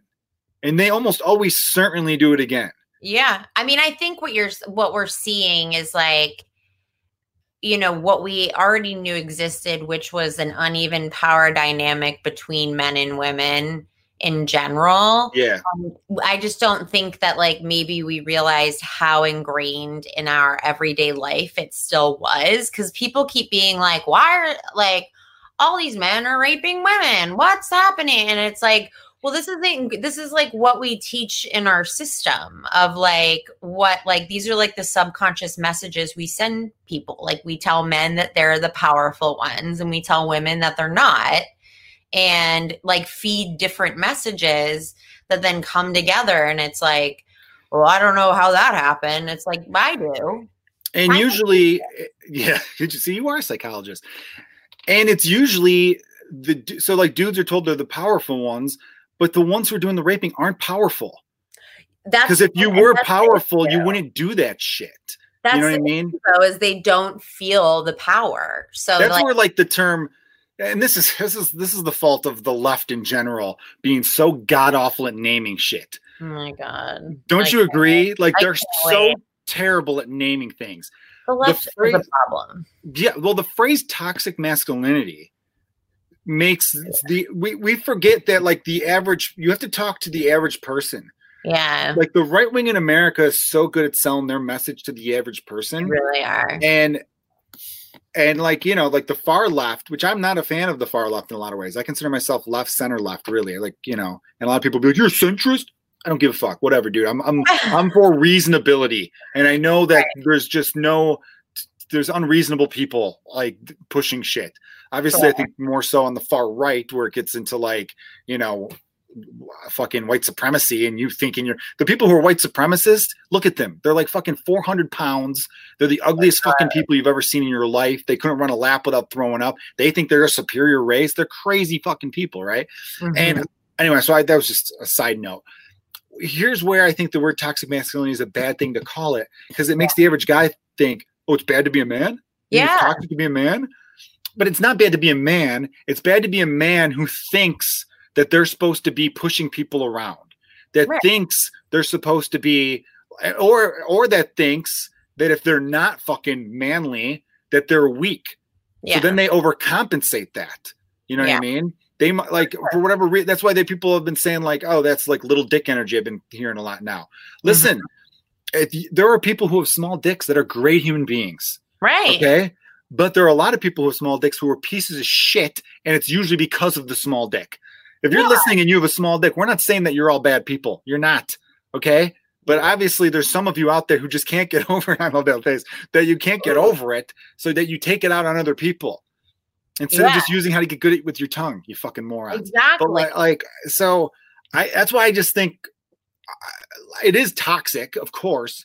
But I think if you named it something else, if you named it something else, you'd get more people onto your side to be like, oh yeah, I don't want to be that guy. yeah Like when I hear people, they're just people just, and again, it's this whole world of social media and sound bites, and you know, I remember hearing one person being like, "Oh, you want to get rid of bullying? Fuck that shit, dude. People need to toughen up." And I'm like, when people say no more bullying, we're saying don't be an asshole. You think people Yeah. should be more of an asshole? I'm not saying that doesn't mean you can't bust your friend's chops. When I hang out with Lindsay, I make fun of her all the time. We're friends. We know it's coming from a good place. yeah We're not getting rid of busting chops, but we're getting rid of making fun of someone who's not in your fucking friends group Yeah. That's what bullying is. You take someone you barely know and you're an asshole to them. Or I mean, women do it w- internally, but I also it's like anybody that's like, let's give everyone a big dick. I agree. That would solve Um, a lot of problems too. Good call, man. Let's just spend money on that. No, like I think that. um Oh, I forgot what I was gonna say. I'm sorry. That was too good a fucking. Uh, No, you're to- fine. I'll there. remember it and I'll interrupt whatever we're doing to All right, well, let's interrupt the. Let's start the Pop Tart tournament because I, I I didn't want to keep you on the podcast this long, but um um where I'm having fun talking to you. I miss you, so I it's good, it's good to hear your voice. miss you. It doesn't feel like a podcast. It doesn't. It feels like we're just catching up. I'm getting out the picture I have of the bracket, everybody. So I advertised on. I, I made a post on my YouTube channel saying, "Hey, I'm talking to my good friend Lindsay Adams, who's a hilarious comedian, and we're she's started a thing called it's a fucking Pop Tart tournament." And basically, it's which is the best flavor of Pop Tart. And you made a bracket. I'm going to name off the bracket here. Yeah. Um, you did it in a very strange way, I might add. Um, No, because I've never made or read a bracket in my life. And I know people are upset, but I've never, Nick had to walk me through it. Okay, well, let me tell you where you. This isn't mansplaining, by the I'm way. I saw that comment you made to someone else. I'm welcoming it. All This right, the exception. all right. I mean, okay. Um, here, here's where it's funny. Normally, what you do is you have all the seeds, right? So you Mhm. number them, and then when you make the brackets, the one seed faces the lowest seed because the Ah. one seed is so good it earned it. Like in in college basketball, the one seed is usually they were undefeated during the regular season. They went thirty and one, and they're so good they're the one. And the team that's the worst that barely got in, they don't get an easy road. So if you have 16 versus 15, that's like too bad. It's an easy way to advance. The one can't face the two because that's like a punishment. So you have the one versus the four. So let me just read the seeding off. I got a zigzag here. I thought got I was just rating them. Okay, I got you. So your your number one seed, frosted brown sugar cinnamon. I agree with that. Is my favorite pop tart.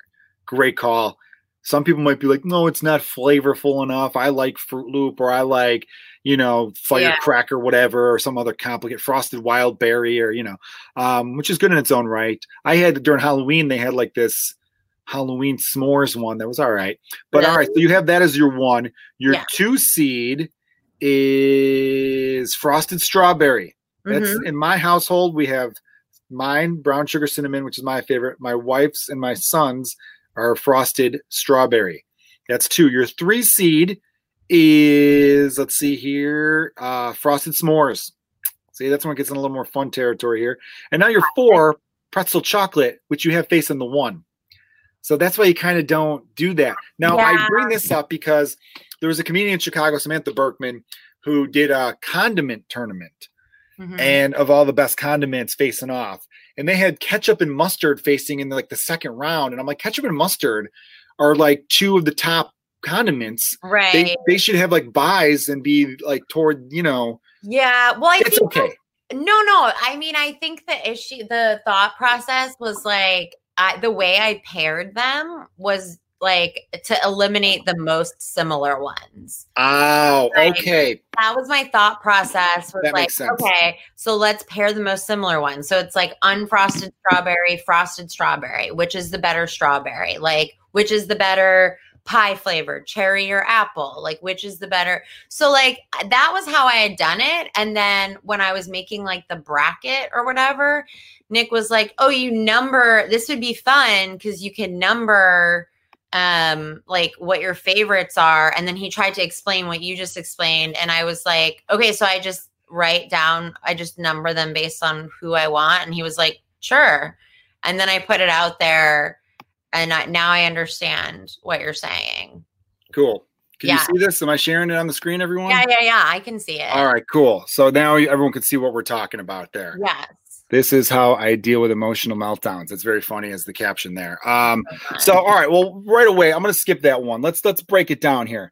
Okay. Um, 16 is strawberry milkshake versus Fruit Loop. That's the 16 versus an eight. Without thinking, who do you want to advance? Fruit Or Loop. could you not say? Do you not want to say Fruit Loop? Okay, because I know Well, you're doing I- it. I You're doing it live tomorrow, right? Yeah, I'm gonna do it live. Everybody's like voted, but I'm gonna veto the final. I mean, like I'll be swayed, but Okay. unfrosted strawberry versus frosted strawberry. I feel like this is this is the Harlem Globetrotters versus the Washington Generals. Okay, but here's the thing. Who the fuck chooses unfrosted strawberry? Frosted strawberry to Cancel me that person. is very sweet. So I've never had unfrosted strawberry, but like in my mind, I'm like, maybe unfrosted strawberry is for like when you're not feeling so sweet. I don't know. I don't. I don't know. I just feel like they cost the same. You get frosted. I This next one, frosted cherry versus simply orchard apple cinnamon. Now, some people might say, "Ooh, fr- I know frosted cherry is popular." I have a. I'm number one picking orchard apple cinnamon, and I don't buy that one. But frosted cherry has caused issues in my marriage because I've been I'm in charge of grocery shopping oftentimes, right. and when you're in a hurry, you might not look at the box closely enough. Frosted Yeah. cherry looks like frosted strawberry. The Okay. number of times I've accidentally bought frosted cherry instead of frosted strawberry, and it's been a fucking thing more than I'm proud of. It's happened. Really? Wait, Yes. but I've never had frosted cherry. Is it So- that different? It's look, cherries are like okay. I'll have a cherry if I'm, you know, we as comedians we do shows at bars, and you know, Right. comedy clubs are uh, comedy clubs are basically bars. If I'm a little hungry, I'll open up the thing by the bartender and just eat a cherry. Yeah. they're fine for that. But they're one of those things where it's like, I'll have two. If I had a third, I'd feel ill. Um, They're okay in, a- in a Manhattan, right? They're an old fashioned. They're just not. It's an. It's not that good of fruit, and I don't like it as. I don't like it in a pie, and that's just my own thing. I'm, I, maybe I'm a little weird, and you guys are like, no, fuck that, dude. Cherry's the shit. I think it tastes like shit. I mean, I think cherry can be good, but I think it rarely is. I like certain cherries, but And you're a baker, so you know what I'm saying. yeah, no, I mean, the classic cherry pie filling is so bad and it doesn't taste good, but I do like cherries kind of. So, my thing is like with the apple cinnamon, I've never had either of these to be clear. So, with the apple cinnamon, when you want like an apple pie type thing, you want like filling in it. Yes. right? So, my fear is that this is going to have such little filling that it's just going to be disappointing. Like, I, I don't want like a flat fucking apple turnover. No, I hear you on that, but I think mentally when you bite into a Pop Tart, you know you're not going to be overwhelmed with filling. It's not going to leak out like with those apple pie things that Hostess makes that comes in a box. Those are really good. They Yeah. come in like that little box, those apple pie things where it's like you bite into it and it's like you heat them up for like 10 seconds and then you burn your mouth, even though you're like, what the fuck? That was 10 seconds. How was it that hot? Yeah. Those are very good. But I understand the fear. But I think mentally it's and with a normal thing, I'm thinking if I'm not getting the right amount of filling, I'm gonna be disappointed. But I think with Right. the Pop Tart, you you get the bargain. All right, next one. Frosted blueberry versus frost uh, frosted wild berry. Now this is a different one. I know berry and cherry are similar, but I think berry, especially when it's wild, so you get a, you get to get way more flavor for your buck. But I'm going with frosted blueberry. Blueberry is um is something that's grown on me because I think it's a good for breakfast type thing, and I think Pop Tarts for breakfast. Blueberry muffin, solid. Blueberries. I, I used to hate oatmeal, but I know it's really good. Like oatmeal is really really good for you, everybody. You- Sure. But it, it doesn't have much taste. You can throw some brown sugar. That's nice. Throw some blueberries in there, and really get the blueberries in with the bite, and you, and you get a little something something. I mean, I see what you're saying, and I agree if you're going in a breakfast direction. I feel like Pop Tarts are like more of a fun treat for me. So, like, I like to mu- like snack on them. So, in that scenario, I'm just like, I don't know why I'm fucking eating this blueberry Pop Tart. Like, it's, it's, you're like, and also blueberries in general because I've tr- I've cooked with blueberries a lot. Like I've baked with them, and they surprisingly don't really have any flavor. Like they're pretty mild. It depends on how you cook them, though. So like in muffins and like in in um uh oatmeal, like you were saying, it works. But if you like make a blueberry pie, for example, you lose a ton of flavor, and it's really weird. There you go. Blueberry lemon scone. Thank you. The lemon brings out the tartness. True. Blueberries, I think, have some flavor, but I think with blueberries don't have an aftertaste per se. And I think that's where it's like you get when you bite into it, you get that little bit, and then it, it kind of goes away quickly. Yeah, for sure. But I also have never had frosted wildberry and it looks crazy because it's got like the zigzag. So I'm I'm kind of feeling like that's gonna be it, but we'll see. I have not either, so that's a good point. Now we're gonna go on to the other side of the bracket. Frosted chocolate fudge versus frosted s'mores. I'm going frosted s'mores because I feel like you get more cream. I don't like fudge. I like fudge brownies, but I don't like fudge thinned out. I mean, I, I mean, it's still Yeah. good.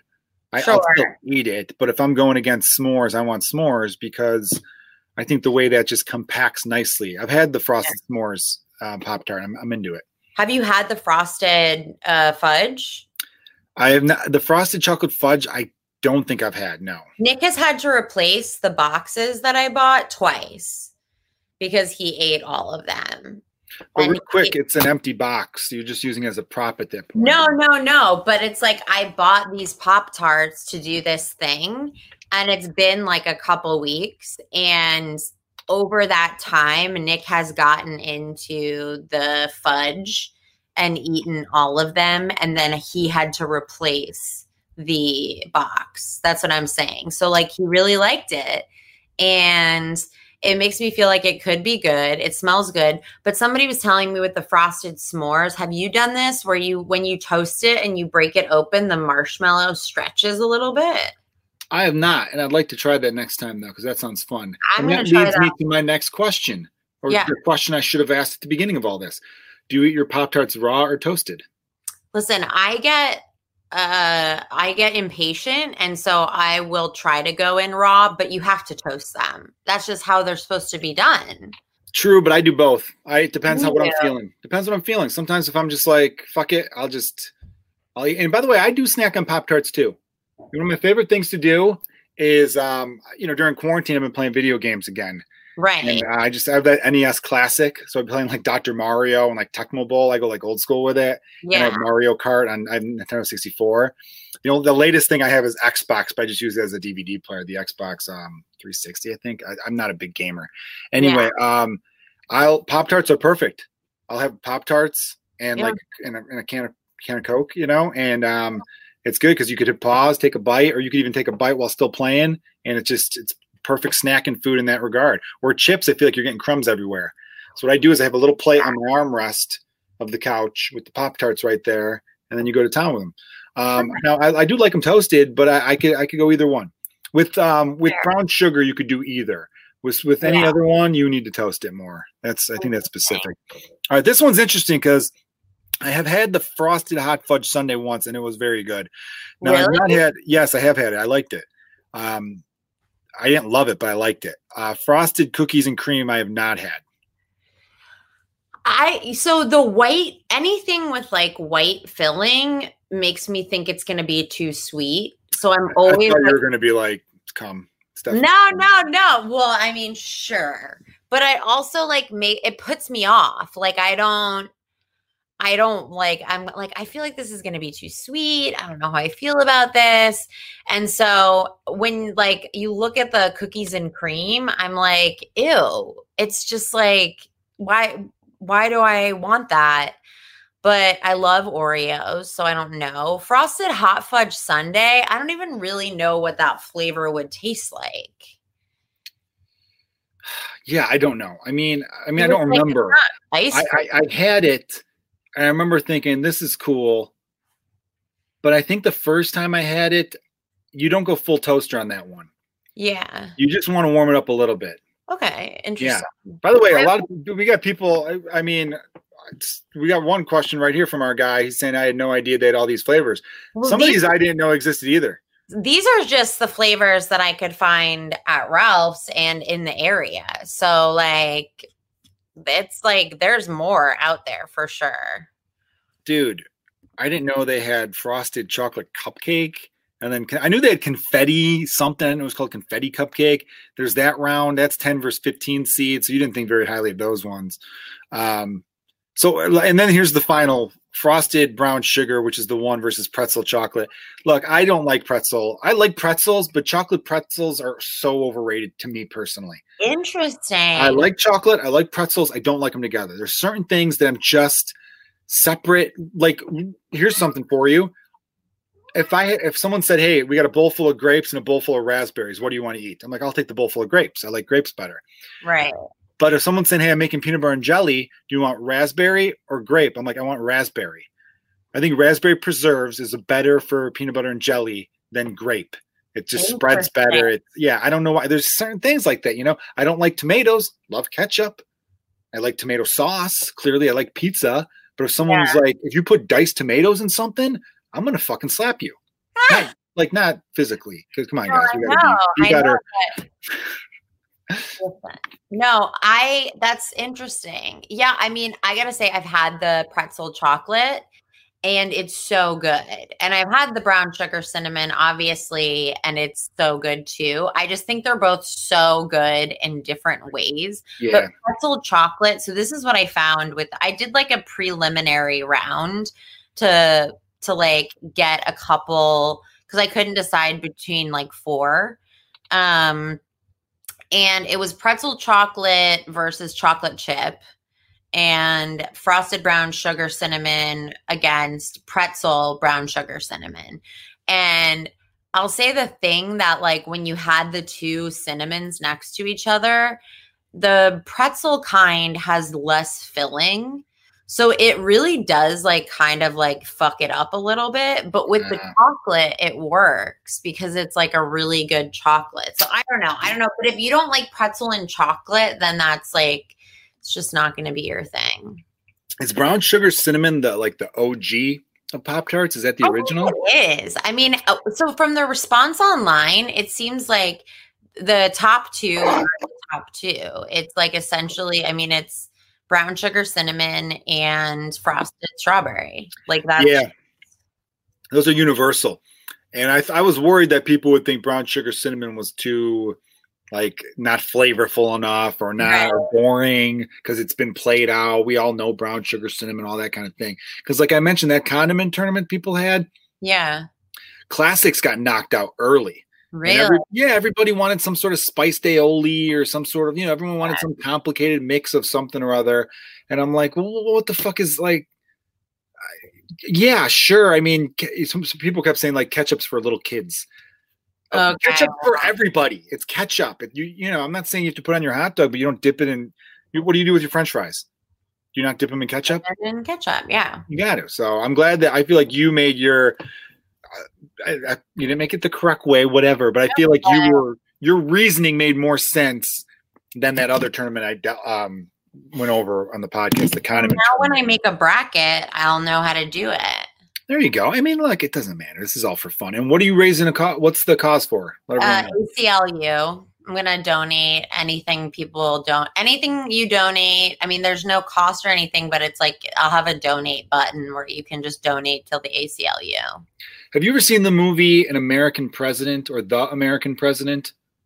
I'm trying to remember. I it's mean, with, recently, if I have. It's with Michael. Um, Michael Douglas plays the president and Michael J. Fox has a role in it. He's got a pretty good part. Oh, I know the movie you're talking about. Yeah, Annette Bening is like the president's. So it's the, the president of the United States is a widower, and um, he starts dating while being president, which is like, oh my god, it's like a big thing in the country. Right. It takes place like in the mid '90s. Anyway, um, he mentions the ACLU in it, and I know the ACLU gets like a, a bad rap, a bad rap in certain circles and right. it really shouldn't, because the American Civil Liberties Union sticks up for constitutional rights regardless if they agree with them or not. Yeah. The I mean, ACLU has actually fought, not fought for, I guess, but stuck up for the KKK's right to exist, which obviously yeah. they don't like the KKK. I fucking hate the KKK. But their whole thing was like, well, no, they you're allowed to be a group even if your group is shitty. You're a lot like so we will fight for your right to be a shitty group. You know, yeah. um, like there are people who don't like flag burning, but hey, if if you're truly a free country, the same thing you fight for, you should be allowed to use in protest. And every most good people in the military I know were like, yeah, it's a you know the symbol of your country. Anyway, there's a great speech that the president makes at the end of the movie that like talks about all these things that I yeah. think it's like, damn, I wish. But then you remember oh, it's a script and it's not real. But you wish politicians yeah. were better at conveying thoughts like that. Because I know I know some people in some circles they hear ACLU, they go, "Fuck them," you know. what I mean, a bunch of communists or whatever the fuck they want to call them, you know. Right. I mean, there. I here's what I like. I donate pretty regularly to them, and here's my mindset. I also donate to other other organizations that are more like focused or you know go to like a very specific cause like in terms of like somebody's um legal funds or something like that i like the aclu because they are people that can get in the room fastest Yeah, no, they're strong. so like that so uh, you know if you're building a case like if you're building a case against Trump like yeah there's going to be like a lawyer you know that other people believe in more that might be a better lawyer but if the ACLU is going to be the first in the room then I'll back that to get them out you know They're they're definitely if you're yeah, what you everything you said is dead on. They have they're huge. I mean, they've got the a big support system and everything like that. Um, and when it comes to like true legal battles, that fucking matters. That 100% matters. I mean, yeah um, the United States government versus tobacco has always been the most one-sided thing because congressmen are paid off by tobacco, so they'll never fund it. You know, Right. so it's always like for every one lawyer the U.S. government has, they have like literally it was something like 200 tobacco lawyers versus one like U.S. attorney. It was like not even fucking. It's it was Yeah. the most lopsided. Like again, like I, I made the Harlem Glo- Globetrotters versus Washington Generals reference uh, because Yeah. it's like it's 100 to nothing. It's not going to anyone score on that shit. No. Um, Lindsay, this has been a lot of fun. I talking with you. I'm glad we kind of talked about other stuff though, because it's weird doing a, a podcast that I- want to be mostly fun sure um, during this time, and I want to keep it fun, but at the same time, it's like, yeah, you got you got to talk about some shit. You got to, um, we're complex people all of us hell yeah. I mean, and plus, uh, we're we're comedians. It'd be weird not to talk about what's going on in the comedian world. yeah for Um, sure Long story short, you know, comedians out there, if you're if you're a bad dude, you're fucking someone's gonna tell on you. If you're And- a bad dude, your best joke can't save you, you fucking wiener.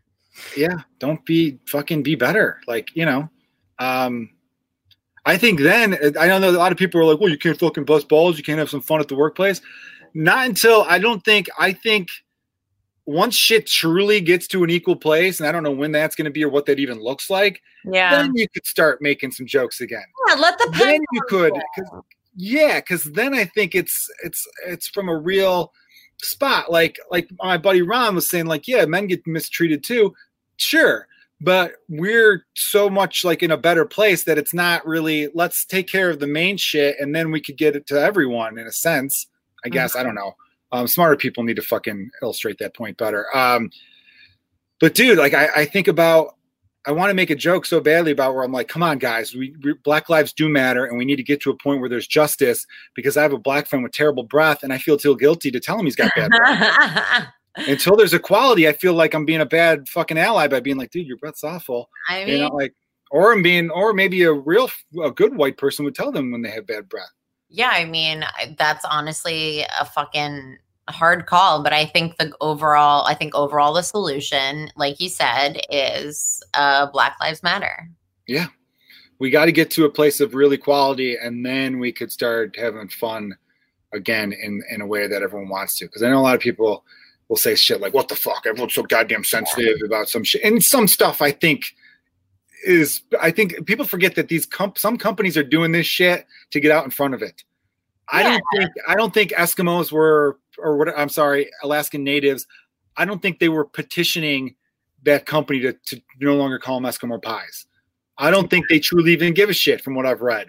That company was like, you know what? Someone might say something. Let's call it something else quickly. Exactly. I have a lot of black friends who were tweeting, I don't give a fuck about Aunt Jemima. Okay. Could we fucking just get like, could could we have police not target us? Let's Yeah, focus on that. I could give a shit about syrup. It's a distraction. And then on the flip side of that, I've got fucking white idiot friends of mine. And yes, if you're listening, I'm calling you specifically a fucking idiot. You, you don't even buy that syrup. I know people who are pissed off that Aunt Jemima won't be called Aunt Jemima anymore. And it's like, motherfucker, you buy Target brand syrup. Why do you give a shit that a Yeah. company that you don't even support is changing its name? I, I think, people, you know why, dude? I know I, I was trying to wrap up the podcast, but then I'm reminded everyone hates change because it reminds us we're gonna fucking die. Yeah. You know? That is And- a good way to end it, though. That's That the is truth. a good way to end the podcast. We're all gonna die. Keep listening to my podcast. Yeah. Um, everyone follow Lindsay though. She's got a great Twitch channel called Bake Stuff with Lindsay. Right? It's just what it's Yeah. called. Um, yes, it is. I got a Patreon. Everyone that's got about Go support Joe's Patreon. got hours of bonus material on there. Um, I've got a, I've got a few more things I got to put on, so I've been a little late to. I've had a problem with Patreon. I, I mean, this is for people who listen who are Patreon subscribers. If you're wondering why there hasn't been any posts the last couple weeks, episode 100 of the podcast was a three and a half hour like shit show, and it's too big a file to upload on a Patreon. So I think now I have to like, I have to like cut it in half or do something like that. And then right. there's a couple sloppy parts of it that I'm like, I'm fucking maybe I should delete this. Although it's on Patreon. If one of my Patreon friends wants to give me shit, I think I talk shit about a comedian on there. I don't like talk shit, but I'm like, I like them. I think their comedy sucks. I did one of those. And Right. I'm just like, fucking, I don't give a fuck. That stuff doesn't bother me. You can't get canceled for that. There are people whose comedy sucks, and you could say that. It's okay. You know? Yeah. Uh, You're allowed to have an opinion about their comedy. Fuck yeah. That doesn't mean I think they're bad people, Exactly. but I just don't want people. Oh, there's your cat. Lift your cat up, like Lion King style. Hi. What's your cat's name again? Sugar Bear. Sugar Bear. She What's crawled in my lap. The Sugar Bear. All right, everyone. Thanks so much for checking out uh, the Joe Kilgallon podcast. Uh, subscribe to the YouTube. You guys are great. Bake Stuff with Lindsay on Twitch and on Instagram. Just search Bake Stuff with Lindsay. You guys are awesome. Yay. Thank you.